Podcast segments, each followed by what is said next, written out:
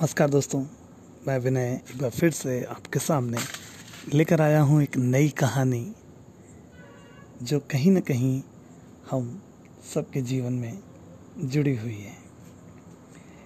एक दिन अचानक मेरी पत्नी मुझसे बोली, सुनो, अगर मैं तुम्हें किसी और के साथ डिनर और फ़िल्म के लिए बाहर जाने को कहूँ तो तुम क्या कहोगे? मैं बोला, मैं कहूँगा कि अब तुम मुझे प्यार नहीं करती। उसने कहा, मैं तुमसे प्यार करती हूँ, लेकिन मुझे पता है कि वो औरत भी तुमसे बहुत प्यार करती है। और आपके साथ कुछ समय बिताना उसके लिए सपने जैसे होगा। वो अन्य औरत कोई और नहीं, मेरी माँ थी, जो मुझसे अलग अकेले रहती थी। अपनी व्यस्तता के कारण मैं ढंग ढंग से उससे कभी ना मिल पाया और ना ही कभी मिलने जा पाता था। मैंने माँ को फ़ोन कर उन्हें अपने साथ रात के खाने और एक फ़िल्म के लिए बाहर चलने के लिए कहा। तुम ठीक तो हो ना? तुम दोनों के बीच कोई परेशानी तो नहीं? माँ ने पूछा। मेरी माँ थोड़ा सक्की मिजाज की औरत थी। उनके लिए मेरा इस किस्म का फ़ोन मेरी किसी परेशानी का संकेत था।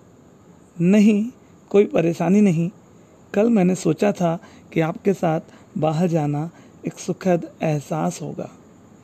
मैंने जवाब दिया और कहा जो हम दोनों ही चलेंगे। उन्होंने इस बारे में एक पल के लिए सोचा और फिर बोला, ठीक है।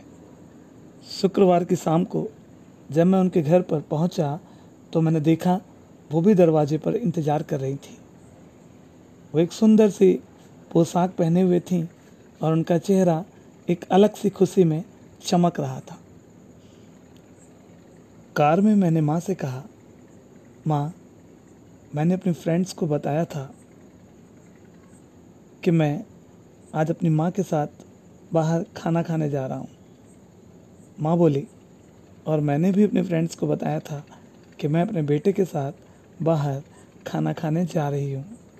वो काफ़ी प्रभावित थी। हम लोग माँ की पसंद वाले एक रेस्टोरेंट में पहुँचे, जो बहुत सुरुचिपूर्ण तो नहीं, मगर अच्छा और आरामदायक था। हम बैठ गए और मैं मेनू देखने लगा। मेनू पढ़ते हुए मैंने आँख उठाकर देखा तो पाया कि वो मुझे ही देख रही थी और एक उदास से मुस्कान उनके होठों पर थी। जब तुम छोटे थे तो ये मेनू मैं तुम्हारे लिए पढ़ती थी। उन्होंने कहा, माँ, इस समय मैं इसे आपके लिए पढ़ना चाहता हूँ। मैंने जवाब दिया, खाने के दौरान हम में एक दूसरे के जीवन में घटी हाल की घटनाओं पर चर्चा होने लगी। हमने आपस में इतनी ज़्यादा बात की कि पिक्चर का समय कब निकल गया हमें पता ही नहीं चला। बाद में वापस घर लौटते समय माँ ने कहा, अगर अगली बार मैं उन्हें बिल का पेमेंट करने दूँ तो वो मेरे साथ दोबारा डिनर के लिए आना चाहेंगी। मैंने कहा हाँ हाँ क्यों नहीं? जब आप चाहो। और बिल पेमेंट कौन करता है? इससे क्या फ़र्क पड़ता है माँ? माँ ने कहा, फ़र्क पड़ता है। और अगली बार बिल वो ही पे करेंगी। घर पहुँचने पर पत्नी ने पूछा, कैसा रहा? मैंने कहा, बहुत अच्छा। जैसा सोचा था, उससे भी ज़्यादा अच्छा। इस घटना के कुछ दिन बाद मेरी माँ का दिल का दौरा पड़ने से निधन हो गया। ये इतना अचानक हुआ कि मैं उनके लिए कुछ नहीं कर पाया।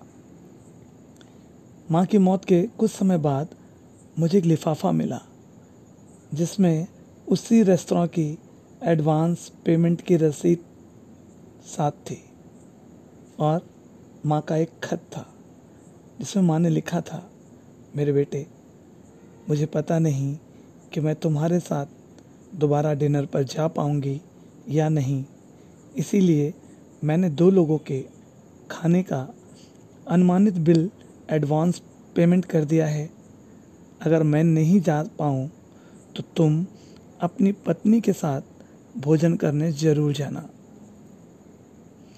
उस रात तुमने कहा था, क्या फ़र्क पड़ता है? मुझ जैसे अकेले रहने वाली बूढ़ी औरत को फ़र्क पड़ता है। तुम नहीं जानते, उस रात तुम्हारे साथ बीता हर पल मेरे जीवन के सबसे बेहतरीन समय में एक था। भगवान तुम्हें सदा खुश रखे। आई लव यू तुम्हारी माँ। उस पल मुझे अपने आप में बहुत पछतावा लगा। मुझे अपने अपनों को समय देने और उनके प्यार को महसूस करने का महत्व तो मालूम हुआ। जीवन में कुछ भी आपके अपने परिवार से भी ज़्यादा महत्वपूर्ण नहीं है। ना व्हाट्सअप ना फेसबुक, ना मोबाइल, ना लैपटॉप और ना ही टीवी। अपने परिजनों को उनके हिस्से का समय ज़रूर दीजिए, क्योंकि आपके साथ ही उनके जीवन में खुशियों का आधार है।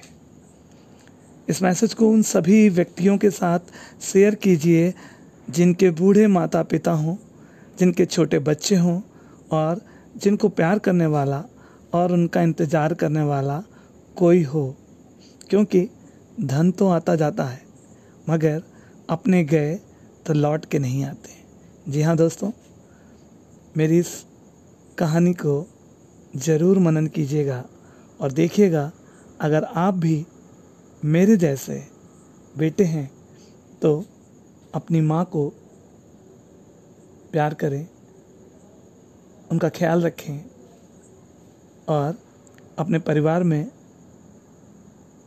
उनके साथ खुशियों को बांटें। मुझे इजाज़त दीजिए। मैं आपसे फिर मिलूँगा एक नई कहानी के साथ। तब तक के लिए सबक खैर, शुभ रात्रि, नमस्कार।